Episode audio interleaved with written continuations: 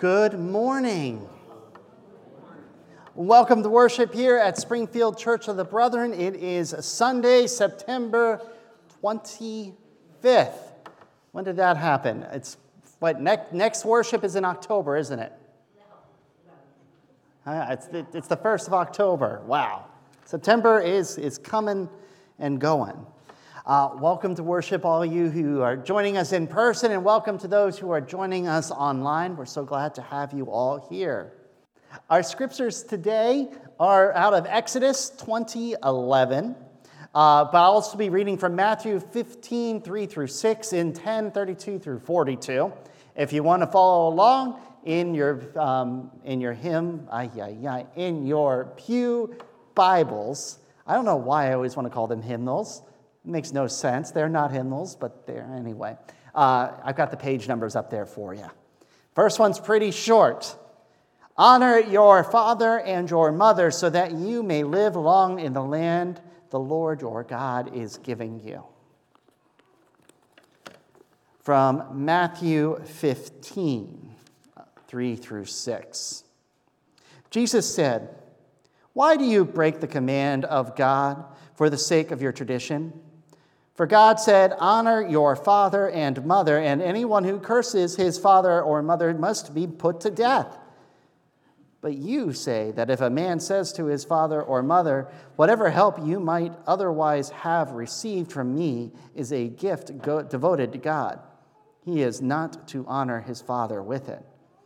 Thus, you nullify the word of God for the sake of your tradition, you hypocrites." And last but not least, uh, ten, thirty-two through forty-two. "Whoever acknowledges me before men, I will acknowledge also before my Father in heaven. And whoever disowns me before men, I will disown him before my Father in heaven. Do not suppose that I have come here to bring peace to earth. I did not come to bring peace, but a sword. For I have come to turn a man against his father, a daughter against her mother, a daughter-in-law against her mother-in-law. A man's enemies will be members of his own household. Anyone who loves his father or mother more than me is not worthy of me. Anyone who loves his son or daughter more than me is not worthy of me. And anyone who does not take up his cross and follow me is not worthy of me. Whoever finds his life will lose it, and whoever loses his life for my sake will find it. He who receives you receives me, and he who receives me receives the one who sent me. Anyone who receives a prophet because he is a prophet will receive a prophet's reward. And anyone who receives a righteous man because he is a righteous man will receive a righteous man's reward. And if anyone gives a cup, even a cup of cold water to one of these little ones because he is my disciple, I will tell you the truth. He will certainly not lose his reward." Amen. So, this is actually my least favorite commandment of the ten. Makes perfect sense, I think, in my mind. But in case it doesn't for you, this is why. Number one, when do you learn your commandments? Like, really start to study them? When you're ten, twelve, eleven, thirteen, that, that range.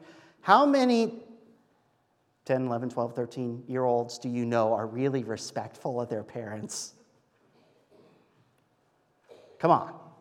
It's not until like you reach your twenties, usually, that you get to understand, oh, my parents were really cool. But you got to wait at least that long. Okay, that's not one. Number, there, there's a, so it comes up again later, I want to say in Deuteronomy. It might have been somewhere else. I'm putting my finger on Deuteronomy, though. Because all the law is re, re, re-said there and often expanded upon, where it actually gives the command that if a son disrespects his father, then the son should be put to death. As a son who, I generally respected my father, and but I may have sin, said or done some things that were less than respectful, I don't want to be put to death over that. Another reason is it kind of runs on the idea that, that most parents or all parents are great parents. I'm going to keep this as bland as possible because I don't want the person, I don't want to tell anyone else's story that I shouldn't tell. But I have a dear friend who I have known since his birth, whose mom and dad went through a very, very bitter custody hearing set, a custody trial. I mean, it took years. I think they've split up when he was like two or three. And it wasn't even like his mom was trying to make it easy. Like, she would do things that were just simply vindictive against his dad. And he was always put in the middle. In fact, the reason that his dad finally won full custody was because when he was visiting his mom and his mom's new family with her new boyfriend, the new boyfriend said, "I don't want any kids in this house who aren't mine." And so she decided to drop the custody battle. Said that in front of him. There are some parents who do not deserve respect, at least the way I think of it. So, is it that God thinks that everything's going to be hunky-dory? That everything's going to be fine? That that all like we should respect our parents even when our parents are terrible people. I think we've all dealt with that one time or another in our lives where we've come across a person who is genuinely a terrible parent. I've come across a few. I, that one woman, for instance, I've come across it. I remember this young boy who was so excited at the end of camp. I know I've told this story before. And he runs up to his mom after the end of camp, showing her this thing that he had made himself. And she told him to be quiet and go get in the car. It was time to go.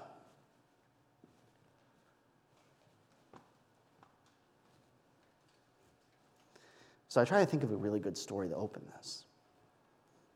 And I couldn't come up with one. I had that little bit about my friend. And I just thought about, you know, it's it's about respect. That's what all this is about, respect, honoring and respect. So I thought of the time that I had the least amount of respect.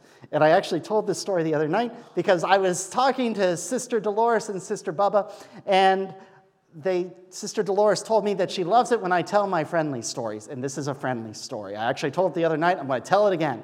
Because, man, I was not liked that night.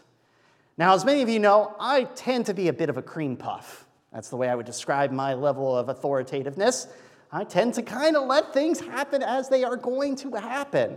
Okay, maybe cream puff's the wrong word, but I like the use of that. But, you know, I, if someone comes to a decision and that's what they want to do, as long as it's not harming anyone and not making life unbearable, all right, let's give it a shot. I was a pretty gentle manager. I honestly didn't care how people did things, as long as they were being safe with the food, as long as they were being respectful to one another, and as long as they were fulfilling the basic cleaning needs that we had to do every day. And there was a lot of cleaning. Restaurants are inherently filthy places.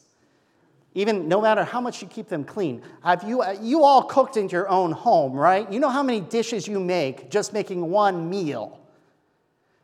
You're doing that for eight hours straight in a restaurant. There are a lot of dishes. A lot. Now, and then, of course, on top of that, you have people using public restrooms, and that's just filthy. You have tables getting dirty. You got floors getting dirty. You have kids who put their hands on the glass doors to open and close them. You are constantly cleaning. It's like, you got a half second. There's no one you're helping right now. Go grab a rag and wipe something. Because Lord knows it needs to be wiped. Now, when I worked at Fens, it wasn't a huge issue because Fens, we didn't open until four. We had a guy who came in at nine a.m. His job was to make sure that the restaurant was stocked with food. He would go to the market. He would do the orders with the, the state liquor store to make sure we had enough wine, liquor. He would go to the, the beverage distributors, make sure our kegs were filled. He took care of all that. And then he would also sweep the floors, clean the windows, and clean the bathrooms. Any, anything had to be done. So by the time we came in, the restaurant was clean and ready to go. And we just had to do a basic clean at the end of the night, you know, clean the workspace, clean the floors. Of course, you couldn't do that at Friendly's because we opened up at seven in the morning. We were there at six. We had an hour to get ready. And that meant that all the prepping and cleaning had to be done in little bits all during the day until the end of the day when everything had to be returned to perfect. Depended on the area. Servers, not bad. You know, on a, even a slow night, we're talking at least six servers generally. So each one of them would have an area in the back and an area in the front. And the last person out had to handle the floors, the garbage, covering everything, and vacuuming. That was it. You know, they made it as very little work as possible for the last person. Same in the kitchen. If it was a slow night, there were only two cooks, but you know what? You only used half the kitchen then. And so the first person out made sure that everything was stocked and the front half was cleaned. The person in the back cleaned the grill, the deep fryer, and made sure that everything in the back was still stocked when they were done, and then floors, garbage, walls, things like that. Same with the fountain. Each person would do a little work. The person who got the hardest job was the dishwasher, because they're the only person back there. I've never been in a restaurant that hired more than one dishwasher on a normal basis. Even on a busy night, we were one dishwasher. And there was a huge stainless steel uh, counter about the piano to the, the uh, organ over here. Four foot wide, just enough room for two large racks that could be sat on it. Always filled with dishes, dirty ones. And even if you tried and you tried to keep on top of things, you were limited because the dishwasher took three minutes. You could not go faster than three-minute loads. You can have everything prepped and ready, rinse down, all ready to go, stick it in there, and it takes three minutes until it's done. And then at closing time, they had to handle all the garbage. They had to handle making sure that all the dishes were cleaned, put away, silverware, run through twice, sort, run, run through once, sorted, run through again, put away. All the dishes, all that, all the equipment coming back from the grill and from the fountain are run through and returned to where they are. And then on top of that, they had to do their floors and the garbage. They had the largest floors in the restaurant and the bathrooms. Bathrooms take thirty minutes minimum per bathroom.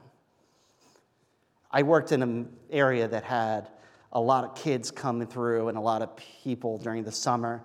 thirty minutes was never enough time per bathroom in the summer. I was happy if I got a restroom done in less than forty-five.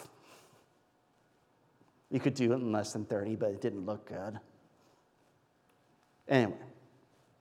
So that meant the dishwasher was usually the last person done with their work, along with the manager, because I was there helping with everything.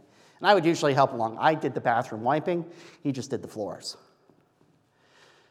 Well, that was until we got this one manager. I mean, this one uh, dishwasher. I don't even remember his name. I don't care to remember. I can see him in my head. I did not care for this guy. As I said, I'm generally pretty gentle. As long as you get your work done, I don't care. You know, if you want to, you know, go have a smoke break, go have a smoke break. I don't really care. As long as the dish room is okay. As long as we aren't here for, you know, two hours after closing. I don't know exactly how it happened. I kind of forget all of it. All I remember is it was closing time. And that entire long counter was stacked over a foot and a half high with dirty dishes. The di- cup rack up on top was completely full of cups. Um, there were cups stacked off to the one side. Remember, everything's limited, three minutes per run. You could not do it faster than that. The floor was a complete mess. Garbage piled everywhere on the floor because they were overflowing. And he was out in front. Mind you, he's married with a kid, flirting with this waitresses. They weren't happy either about it. Now, I did not blow my top. I told him pretty firmly that he needed to come back here and do this, and I would help him. We were going to get it done together. I wasn't going to just, like, sit in the office. So I got him started on that. I went and I cleaned the bathrooms. I came back in. I cleaned with him. I sent him home at five a.m. I worked for the next hour and said good morning to the opener at six a.m. when they came in. Later that day, when I came in for a switch, for the switch, you know, I went home at like six thirty, seven o'clock, went home, went to bed, got back up, walked back into the restaurant. So I was there by two o'clock to do the switch off. Saw my general manager, Andrew, what the happened here? She was not happy with me. I should not have been there that late. I knew that, and now I was going to have to deal with her and my district manager being mad at me. I explained what happened, and she's like, look, I know you're new at this whole managing business, but you got to be more firm. He is obviously not respecting you because he thinks he can walk all over you and do whatever he wants. Okay. So I'm sitting there counting out the server who's getting ready to leave. Only manager in the restaurant, he's in there again. He comes in, hey, I want to go get a smoke. Okay, you know what? We'll let you have a smoke. But here's the thing. We cannot have a repeat of last night. That cannot happen again. I need you to be on top of the dish room. You know the dishwasher takes so much time. We can't make it go any faster than this. So I need you to stay in there as much as possible. Keep things on top. Keep on top of things. So before you go get your smoke, I want to make sure that there are empty dish racks for the servers to pop their plates into. I want to make sure there are empty cup racks for the servers to pop their com- empty cups into.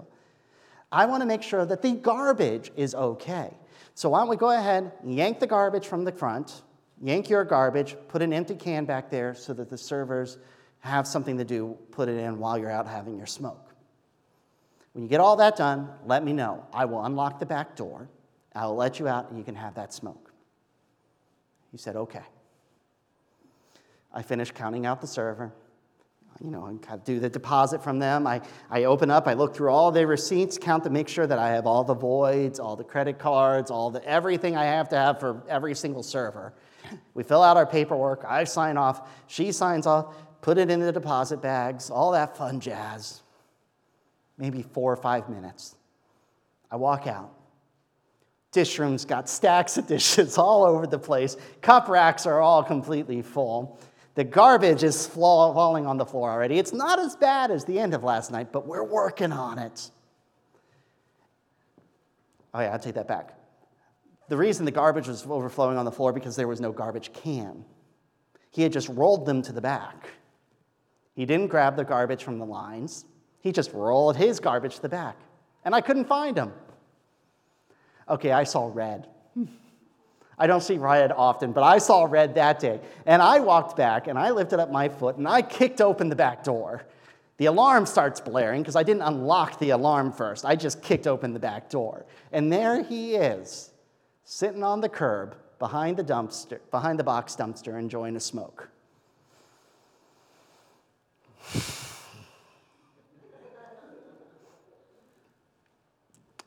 This is the... Uh, Mind you, when I worked in kitchens, restaurants are places full of swearing. I'm, this is the P G version. This is the G version. This is the G version. Whatever his name was. I told you. After the garbage and everything was put away, you could have your smoke. I need you to get your tuchus up. And get the darnation back into that fun restaurant. And get back to work. I do not understand where the miscommunication is. We cannot have another night like last night. We pay you to do a job, and I need you to do the job. This restaurant cannot run without a dishwasher. If you aren't doing it, then someone else is, because it is not a job that can go without. He stomps in with a frowny face. I've disturbed him. I, he only finished half his cigarette. He walks in, pulls garbage out, throws it down, and grabs a bag, and he's doing this trick. You all know that trick with the bag, right? He's like, you're the meanest manager in this whole restaurant. I'm a cream puff.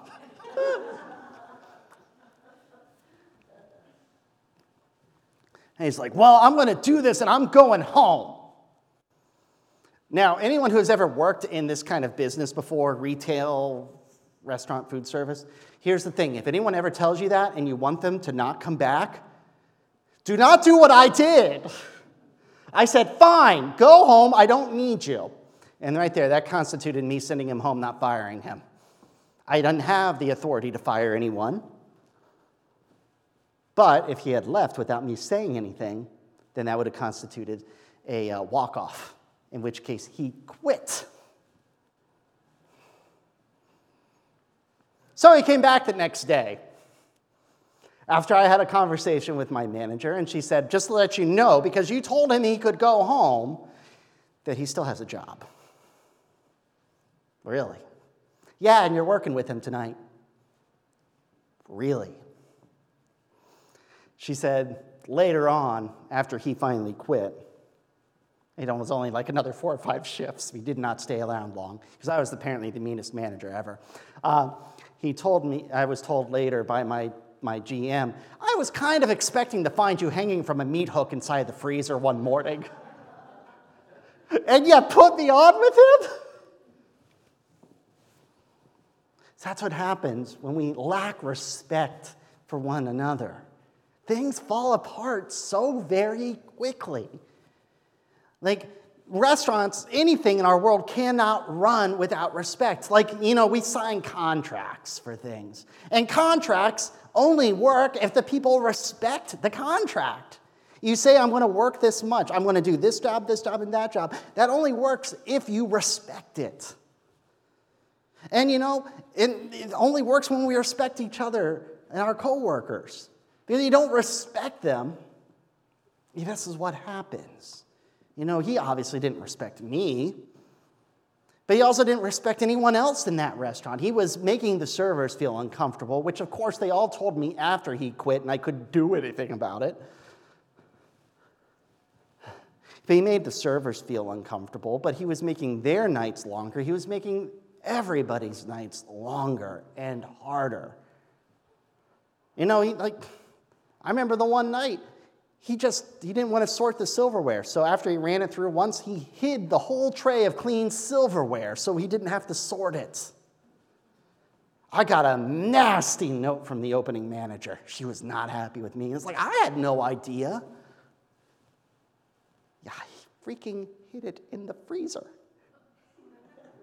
It was up on the freezer. Like, how was I supposed to see that?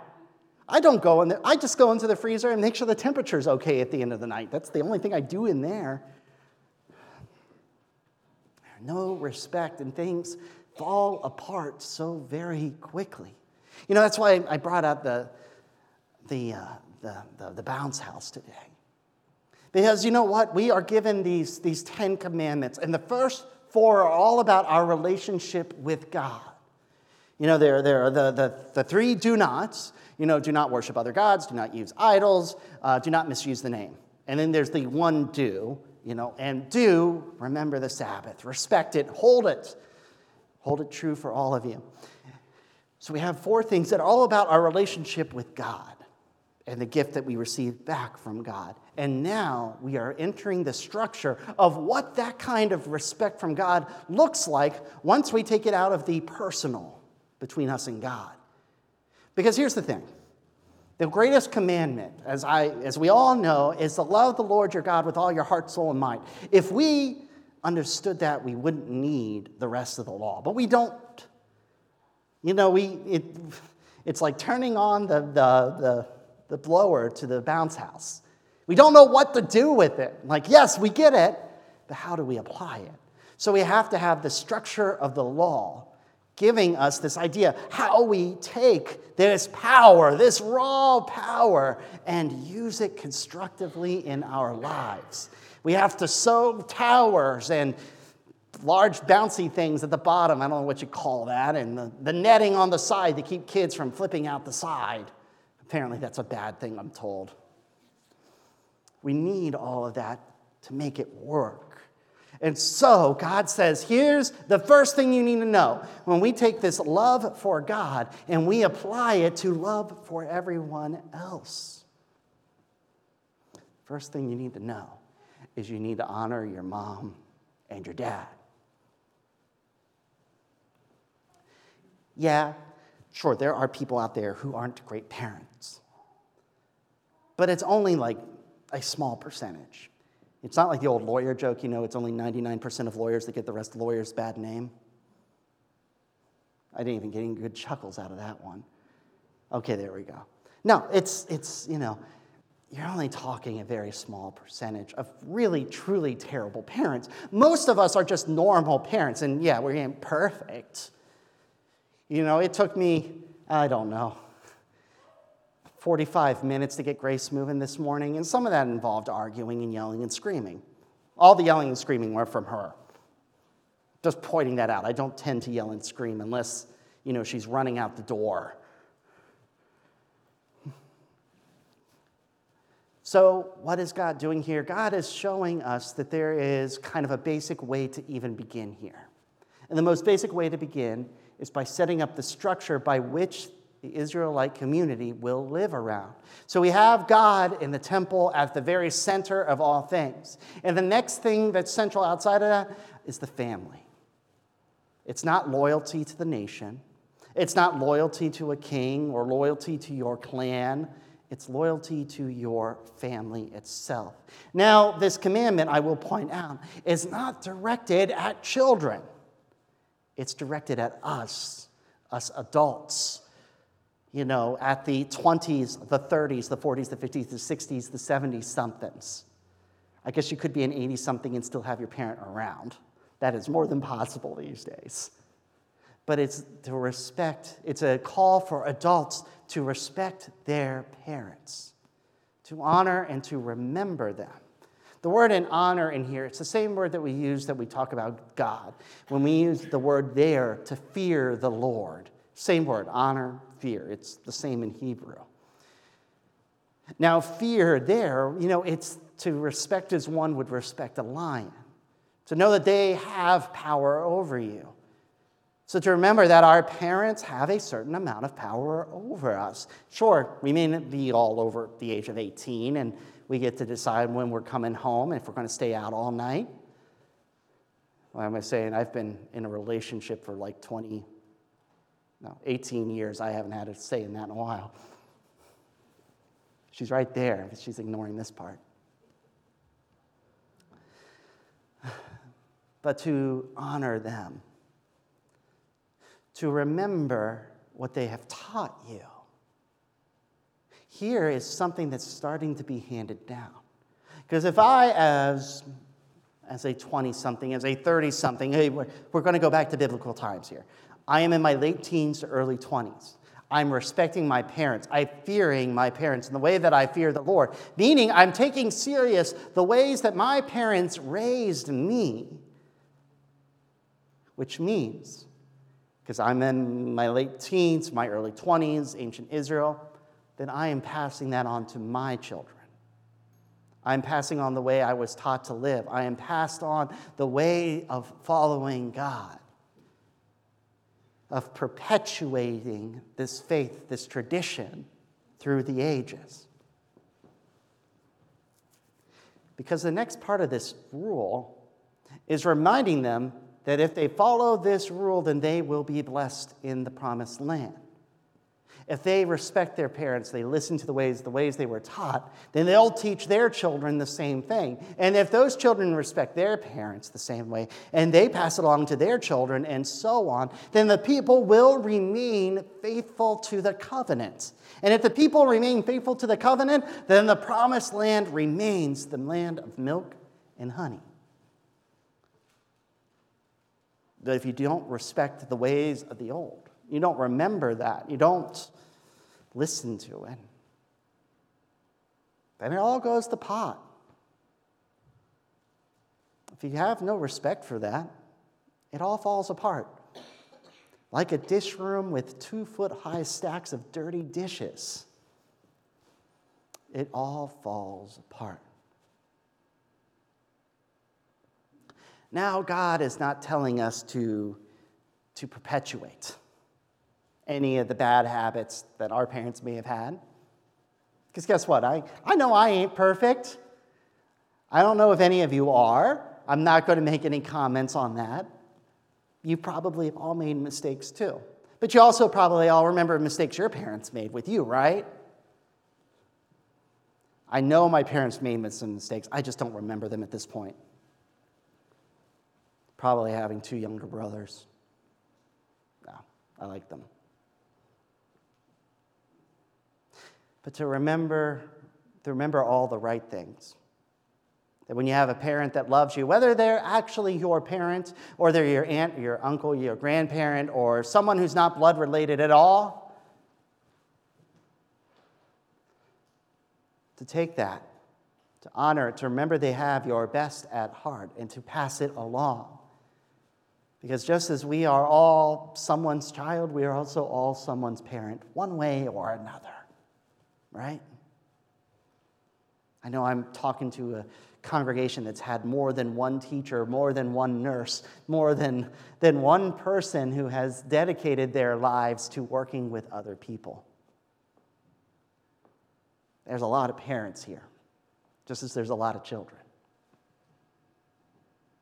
So, what does this commandment mean for us? Especially in the light of Jesus, who, who tells us to remember that this commandment still applies. That's what that first reading was, when people said, we will take our responsibilities. That's what the Pharisees were saying. Mom and Dad, we're not giving you any money, except whatever money we have after we make ourselves look good by giving to the temple. That was that first reading from Matthew. The second one, excuse me, you know, the I will pit fathers against sons and all that. That's a little harder to work with.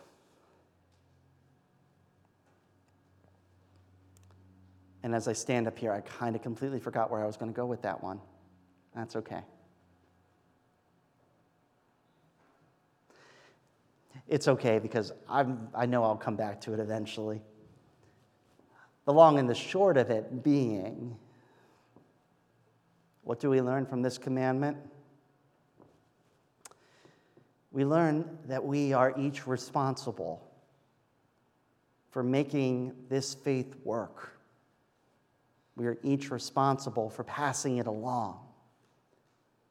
We all know that what we learned from our parents and what we taught our children isn't simply the things we told them, but it was the way we lived. So remember that. You are passing along the teachings of the kingdom of heaven every time you do something in front of someone who's learning, even if they're an adult. So, honor the legacy of those who came before you. Remember what they have done for you. And may you pass along that legacy and even improve on it. Good luck. Hey, buddy. You want me to go play with me? Yeah, yeah. All right. This is Beckett. He's he's kind of clueless about y'all right now. That's okay. He's only two months. Anyway. My grandparents, though they both spoke Pennsylvania German if they wanted to, neither of them did anymore, but I still got some of that speech left in my, my bloodline. You know, the way they talked to my parents, and you'll recognize that you talk to someone who's done a lot of Pennsylvania German, lived in central Pennsylvania, areas like that. We tend to mix up our verbs and subjects in places like throw the horse over some hay. Throw the throw the hay over some, I can't even remember. I can't do it unless I just do it out of just pure luck. Using the word cattywampus. You know what that is, right? Yeah. Okay. So I say enough of you guys know this kind of stuff. I got a little of that from them. But I also got the legacy of people who were greatly and dearly in love with their faith. People who just wanted to, to make this world a little better. And my dad and my mom, they both got that from their parents. And I got that from them. I hope I get to pass it on to him.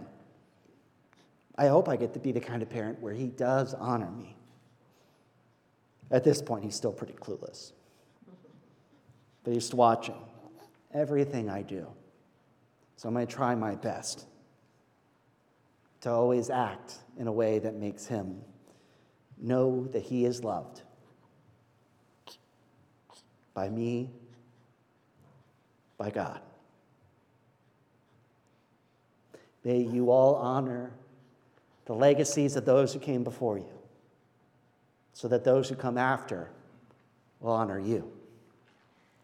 Amen.